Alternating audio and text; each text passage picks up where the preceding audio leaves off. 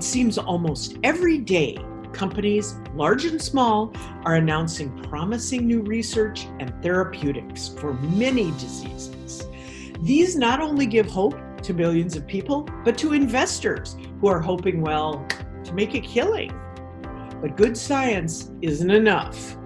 They're brilliant scientists, but by definition, uh, their worldview may not have included business. Hi, I'm Irene Silber. Matt Meyer is a lawyer by training, but legal advice is only part of his job at Wilson Sonsini. Meyer recently sat down with the Vanguard Network's Ken Banta to talk about the importance of leadership and legal advice in the life sciences. Meyer started off explaining what Wilson Sonsini does and why he works there. It's one of the leading law firms that supports uh, the life science industry. Essentially, this is a 60 year old firm that consists of 900 attorneys based in the United States, Asia, and Europe. And our core focus areas are technology and life sciences. So, the opportunity to come in and build a business advisory practice, which means a non legal group dedicated to supporting life science companies with business needs really is kind of a perfect opportunity for me, having spent uh, a couple of decades now with various life science companies from big pharma like Pfizer and Novartis, as well as several startup and emerging growth companies. So Wilson Sonsini ha- offers a great platform to support those companies really from their inception uh, through maturity to uh, larger larger sizes where the issues become more complex and varied.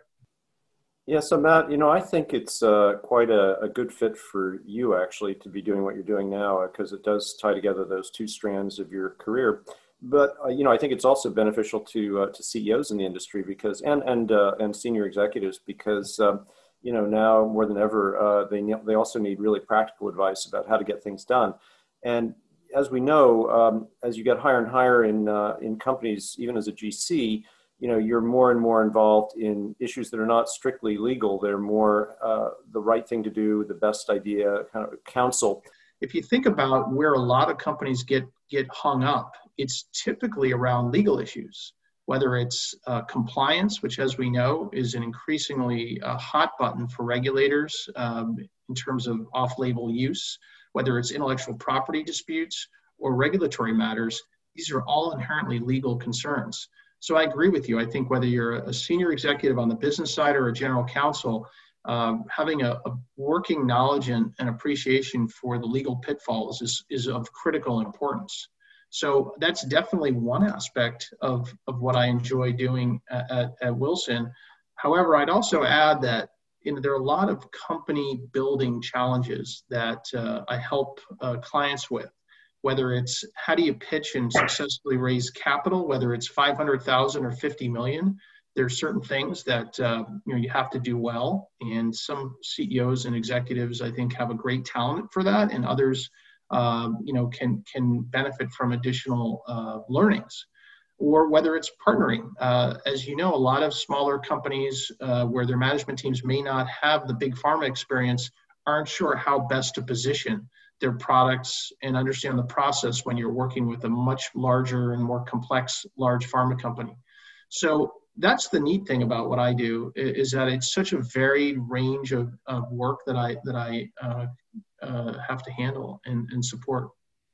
Yeah, you know what uh, I think we find uh, at Vanguard, uh, which is complementary to this, I think, is that uh, increasingly the executives in, in in life science companies, which are often smaller companies, uh, either sometimes uh, pre-commercial or, or only recently commercially uh, viable, is that uh, they have a lot of science smarts, uh, but they don't necessarily have a kind of bigger world or, or leadership smarts. And uh, you know what I think is important and, and, becoming more and more clear is that these executives have got to develop those skills, or you end up um, having a, a very expensive uh, uh, sort of um, rotation where the initial uh, executives get tossed out by their investors and the investors bring in new leadership and then those leaders often get tossed out in favor of yet further leadership when really you'd like to see uh, the original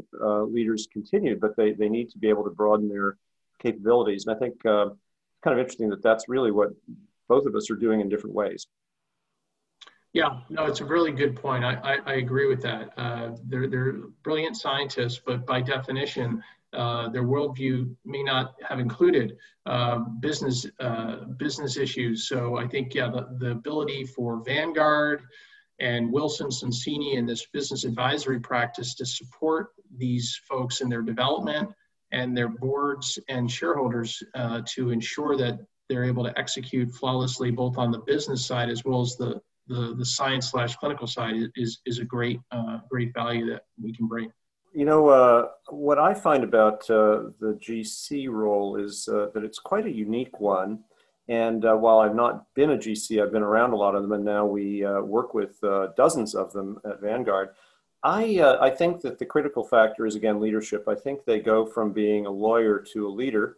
And as recently as earlier this week, I was having a conversation with a woman who's the head of a uh, very, pretty large law department uh, in a pretty large company, and she was talking about how her role is now uh, 90% uh, things outside strictly the law, but it's based on legal knowledge. But she's now a counselor and advisor to the CEO and to the board. She's making lots of uh, non-legal uh, decisions. She's got more and more things actually coming under her that are not even related to the law.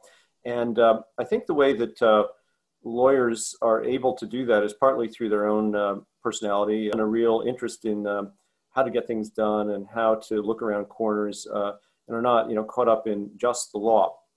Uh, but then they also develop their skills. You know i think it's a it's a personal development process of uh, taking on things that are outside the law department uh, and having a level of eq that goes beyond what most lawyers are doing which is working in somewhat in a silo on on legal matters. So it's partly personality and it's partly uh, their own self development. I think. Uh, I think that's that's absolutely the case. And uh, as a, a, former general counsel in a couple of companies, uh, what I always tried to do was to uh, develop a trusted relationship with the CEO and really the rest of the management team, for that matter. And you know, first and foremost, I think your job as a general counsel is to protect the company. You need to be the risk manager in chief. But in my opinion, the GCs that do it the best are those that are able to look through those risk issues with the lens of a business person uh, to understand that it isn't just a yes or no decision. Most of what you're being asked to weigh in on are nuanced gray areas. And the best GCs are those who can appreciate risk but keep the outcome and the objectives of the business in mind and that really, I think, leads to being the proverbial consigliere that I think the best GCs uh, develop with their CEOs so that that individual can call the GC and feel confident that I'm getting advice really as a, as a peer as much as as, as a, a lawyer. And in fact, probably better that you're just talking to me as as a peer. And yes i'm a lawyer. Yes i'm charged with looking at something from a risk perspective but i'm really advising you more holistically. You know what really motivates me and excites me when we talk about advising companies the clients of the firm are um, you know as you point out there aren't a lot a lot of these companies are small they don't have the resources typically where they can afford a gc or a chief business officer so I try to impart in them the best of my perspective and you know readily acknowledge that I don't have all the answers, right? That's that's the the challenge in business is that oftentimes the playbook has not been written for a certain uh, issue or question. And you, I think the best we can do as leaders is to take our own experience, understand and listen carefully to what the client is telling us, and then try to provide the best recommendations and insights. And, um, and that's typically what works. And, and keep in mind that at the end of the day, we're trying to help companies and individuals be successful. And that's the greatest satisfaction, right? Of course, it's great to see them doing well, but really coming at it from a source of, hey, I want to help, I want to leverage what I've done in my career and, and provide that uh, in, a, in a positive and constructive way uh, is, is a great motivator. And I think it resonates uh, typically with, with people. It's easy to, uh, to get down uh, on, on things, whether it's the political climate, the economic uncertainty, the pandemic generally. But if we just think about life sciences for a moment, ultimately we're in the industry that's going to pull us out of this uh, challenge because it's going to be a vaccine coupled with uh, additional therapeutics that are going to solve this this this problem in my opinion. So even if you're not in that part of life sciences the point is it's never been easier to uh, start a life science company. There's more capital available and with the tools that we talked about that have come out in the past 10 to 20 years whether it's the zoom uh, meetings or just being able to conduct clinical trials virtually. Uh, there was, you know, the expression the FIPCO, the fully integrated pharma company, which was all the rage 20 years ago. Today, it's the opposite most of the time. It's the VIPCO, the virtually integrated pharma company, which means you can outsource a lot of this. So I feel that if you're a scientist or you're a business person or you just want to be involved in making a difference and finding a cure for cancer or a therapy for COVID, what have you, there's probably still no better time to get into the industry to try to achieve that than there is today. So I'm, I'm very excited uh, what the future uh, will hold for, for our industry. That was Matt Meyer, the Chief Client Corporate Development Advisor for Wilson Sonsini, talking with the Vanguard Network's Ken Banta. Real Leadership podcasts are just one of the membership benefits of the Vanguard Network, which organizes events publishes content, and connects C suite leaders. Our mission is building high performance leadership. If you'd like more information about us, please visit our website at thevanguardnetwork.com. I'm Irene Silber. Thanks for listening.